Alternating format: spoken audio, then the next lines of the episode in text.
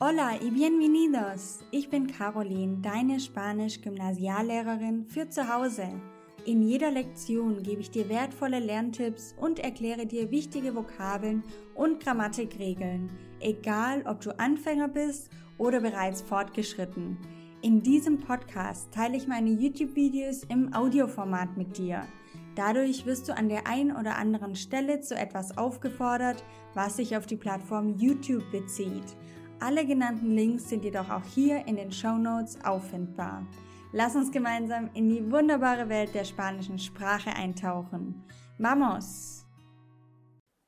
Mit die häufigsten Fehler machen Spanischlerner gerne bei der Satzbildung im Spanischen wo steht denn jetzt nochmal das Verb? Wo steht das Objektpronomen? Ist das Verb zweigeteilt? Steht das eine dann vorne, das andere hinten? Wo steht metele auf einmal oder ein se? Und wo steht eigentlich die Verneinung? Da tun sich ganz, ganz viele Fragen auf und oftmals sehe ich Sätze, die wirklich ganz schön durcheinandergewürfelt sind, wo man einfach nicht mehr richtig erkennt, was soll das denn eigentlich heißen? Weil tatsächlich führt das dazu, dass wenn die Satzstellung nicht korrekt ist, dass der auf der anderen Seite wirklich Schwierigkeiten hat, das zu verstehen. Ich kenne das aus dem Unterricht. Wenn mir Schüler Sätze sagen, die durcheinander sind, dann fällt es mir sehr schwer, wirklich den Inhalt auch zu verstehen. Und deswegen sollten wir da auf jeden Fall mal ansetzen, dass wir uns genau anschauen, wie funktioniert eigentlich die Satzstellung im Spanischen. Und genau dazu habe ich dir heute zehn Regeln mitgebracht, für die spanische Satzstellung, damit du in Zukunft die Sätze richtig bildest und dein Gegenüber sie auch mühelos verstehen kann. Wie würdest du auf Spanisch sagen? Der Junge will ihm das Buch geben. El chico quiere le el libro dar. Das wäre jetzt zum Beispiel falsch. Okay, das wäre jetzt eine 1 zu 1 Übersetzung aus dem Deutschen und wir hätten hier jetzt eine komplett falsche Satzstellung und würden es auch wirklich sehr schwer verstehen. Deswegen schau dir die 10 Regeln an, danach ist dir alles klar. Bienvenido al curso Vamos Español. Sehr schön, dass du heute wieder dabei bist.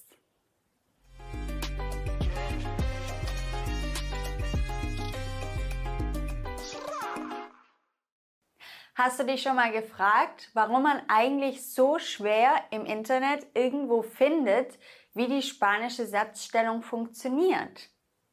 Das liegt einfach daran, dass es darauf ankommt, welche Bestandteile ein Satz hat.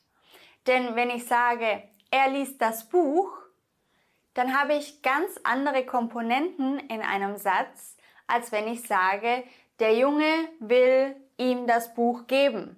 Ich habe dann völlig andere Komponenten, ich habe andere Wortarten in diesem Satz und dadurch muss ich auch andere Regeln beachten. Und das ist der Grund, warum wir beispielsweise auch auf meiner Online-Kursplattform in der Vamos Akademie die Satzstellungsregeln immer zu jedem Thema lernen. Das heißt, wir lernen beispielsweise die Verneinung und dann lernen wir, wo im Satz die Verneinung steht. Später lernen wir die Objektpronomen und dann lernen wir, wo im Satz die Objektpronomen stehen. Denn dann bin ich flexibel, denn dann kann ich sagen, ich möchte jetzt diesen Satz bilden mit diesen Bestandteilen und dann weiß ich, okay, dieser Bestandteil kommt dorthin im Satz und der kommt dorthin. Und deswegen ist das sehr schwer im Internet aufzufinden, weil diese Satzstellung immer zu einem bestimmten Thema gehört. Ich hoffe, ich drücke mich verständlich aus und du verstehst, was ich damit sagen möchte. Es gibt nicht die eine Regel, so bildet man einen Satz, sondern wenn du diesen Bestandteil, diese Wortart in dem Satz hast, dann steht diese Wortart an der Stelle. Und deswegen lernen wir das in meinen Kursen auch gerne so, dass wir, wenn wir bei einem bestimmten Thema sind, dann dazu die Satzstellung lernen.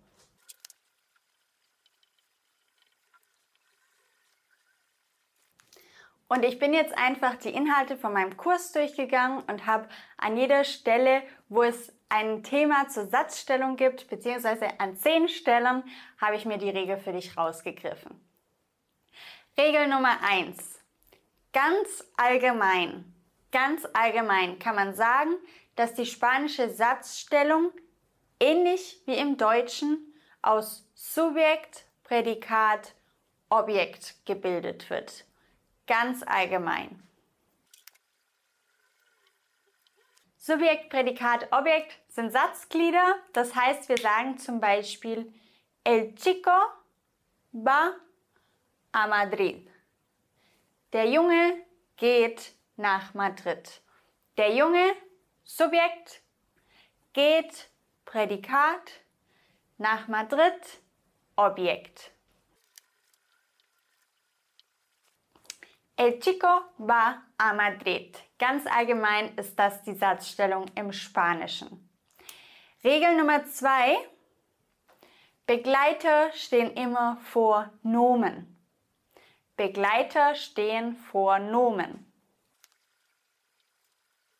Das ist jetzt alles noch ziemlich basic. Wir werden dann Stück für Stück immer ein bisschen konkreter. Ich denke, das weißt du auch wahrscheinlich, dass Begleiter vor Nomen stehen. Deswegen heißen sie auch Begleiter, denn sie begleiten das Nomen. Und das haben wir hier auch schon gemacht.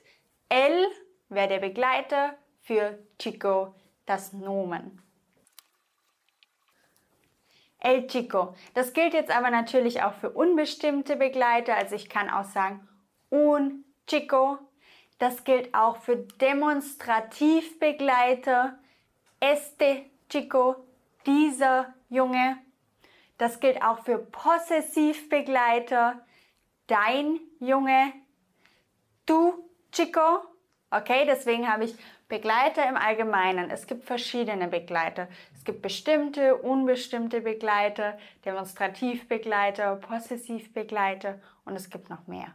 Okay? Aber die stehen immer vor dem Nomen. Das ist schon mal echt wichtig.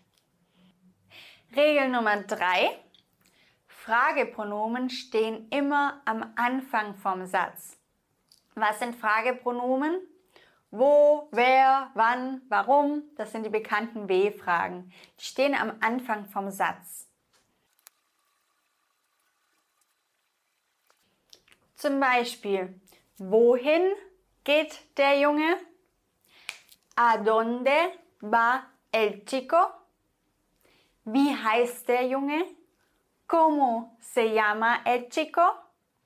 Wo ist der Junge? ¿Dónde está el chico?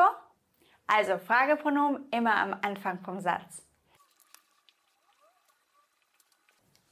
Und vergiss auch nicht, dass die Fragewörter immer einen Akzent tragen. Das ist auch eine wichtige Regel. Machen wir weiter mit der vierten Regel. Die Verneinung steht immer vor dem konjugierten Verb. Und wenn es ein Pronomen gibt, das das Verb begleitet, dann steht die Verneinung vor diesem Pronomen. Im Beispiel siehst du gleich, was ich meine.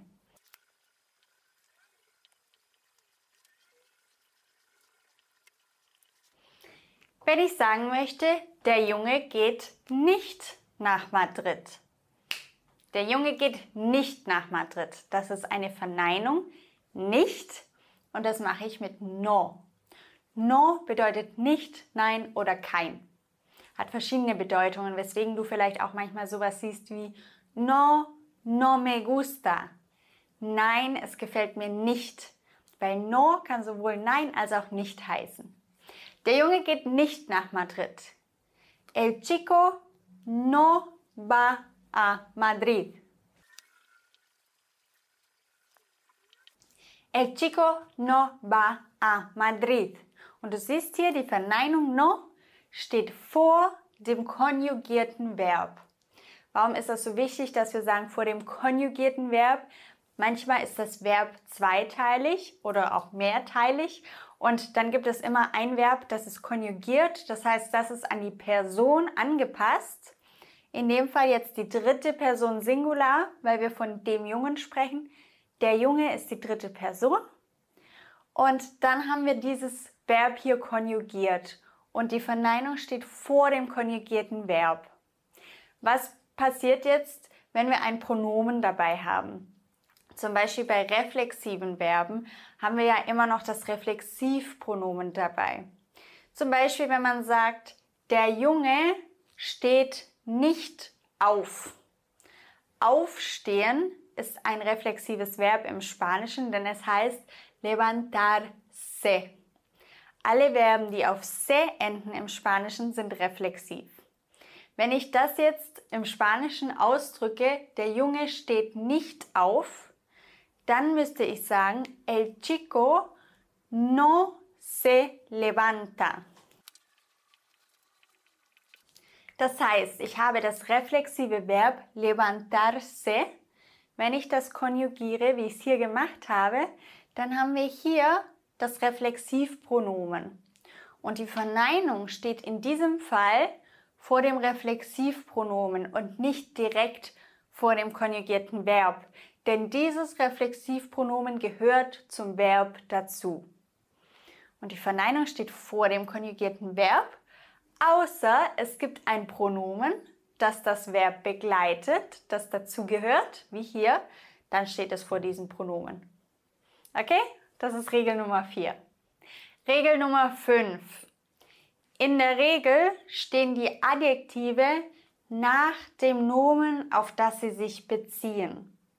Wenn ich zum Beispiel sagen möchte, der sympathische Junge geht nach Madrid. El chico simpático va a Madrid. Auf Deutsch machen wir ja das Adjektiv vor das Nomen. Im Spanischen setzt man das hinter das Nomen. In der Regel.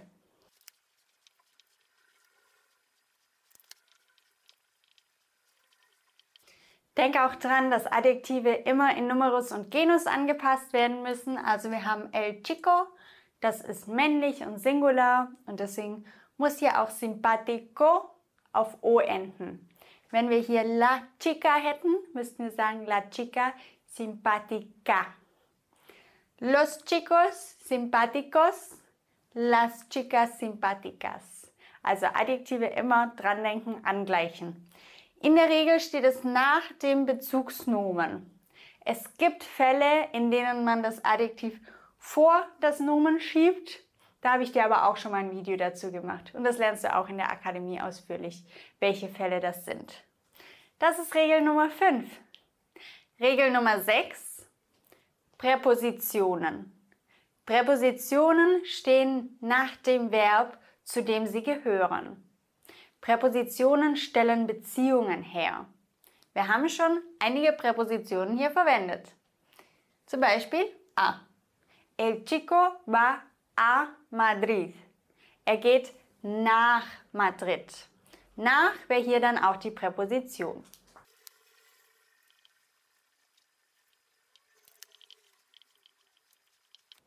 Deswegen lernt man in den Vokabeln normalerweise auch, wenn man spanische Vokabeln lernt und Verben lernt, dann lernt man immer die Präposition mit.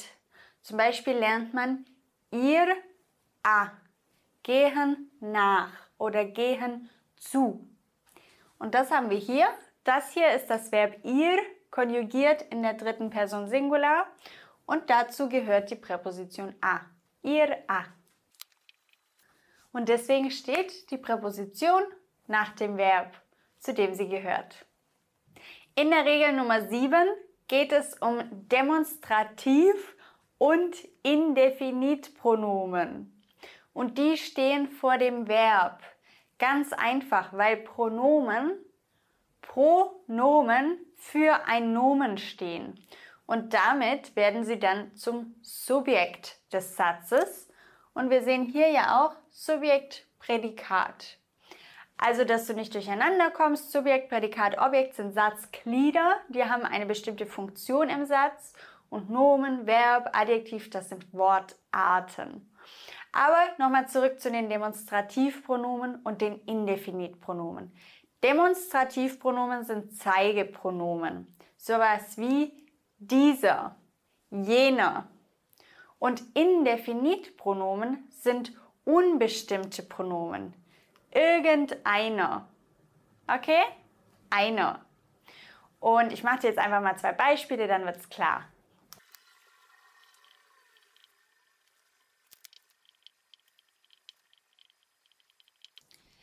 Este va a Madrid.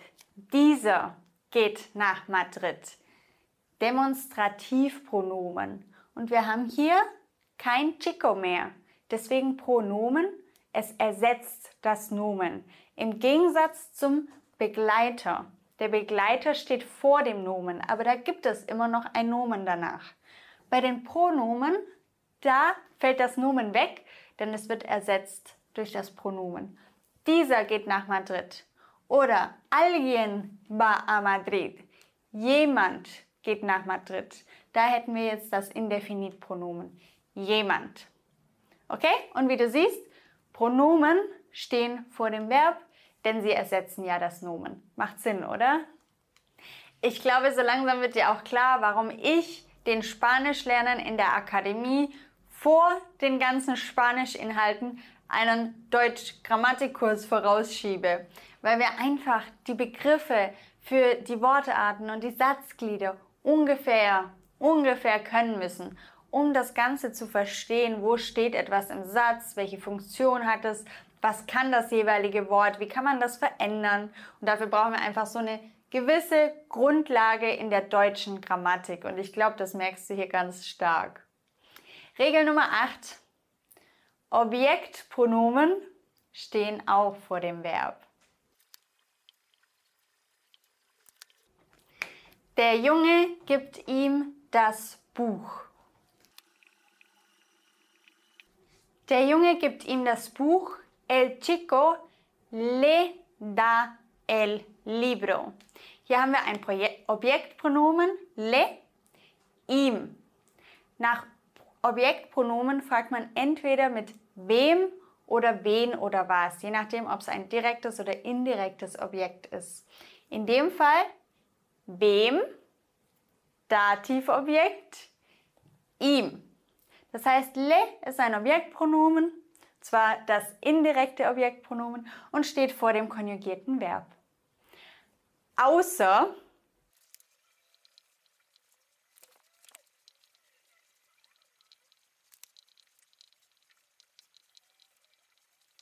Wenn wir im Satz einen Infinitiv oder ein Gerundio verwenden, das sind Verbzeiten, dann kann man das Objektpronomen entweder vor das konjugierte Verb setzen. Man könnte sagen, el chico le quiere dar el libro. Oder man kann es anhängen an diesen Infinitiv. El chico quiere darle el libro. Das war auch meine Anfangsfrage, du erinnerst dich. Oder wenn wir ein Gerundio haben, el chico le está dando el libro. Oder wie hier angehängt, el chico está dándole el libro. Also bei Objektpronomen, wenn wir einen Infinitiv oder ein Gerundio haben, können wir dieses Objektpronomen vor das konjugierte Verb setzen, dann wäre es hier. Oder wir hängen es hinten an an Infinitiv bzw. an Gerundio. Okay? Wenn du jetzt Gerundio noch nicht kennst, ist nicht schlimm. Auch dazu gibt es schon ein Video von mir auf YouTube oder du springst einfach mit in die Akademie.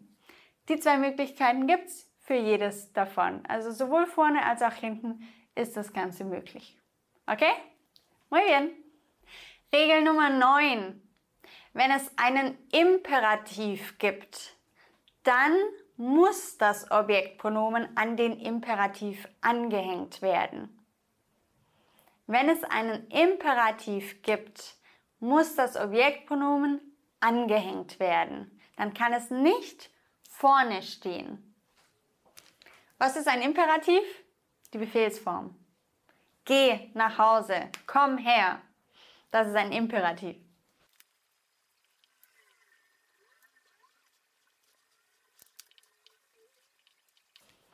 Gib ihm das Buch. Dale el libro. Wir müssen hier, gib ihm, ist ein Imperativ, eine Befehlsform. Da müssen wir das Objektpronomen unbedingt anhängen. Wir können nicht sagen, le da el libro. Das geht nicht. Das ist dann kein richtiger Imperativ mehr, keine Befehlsform mehr. Dale el libro. Gib ihm das Buch. Hier hinten angehängt. Fehlt noch Regel Nummer 10. Regel Nummer 10, wenn wir zweiteilige Verben haben, also ein Teil und einen zweiten Teil, dann stehen die immer direkt hintereinander und das erste wird konjugiert und das zweite nicht.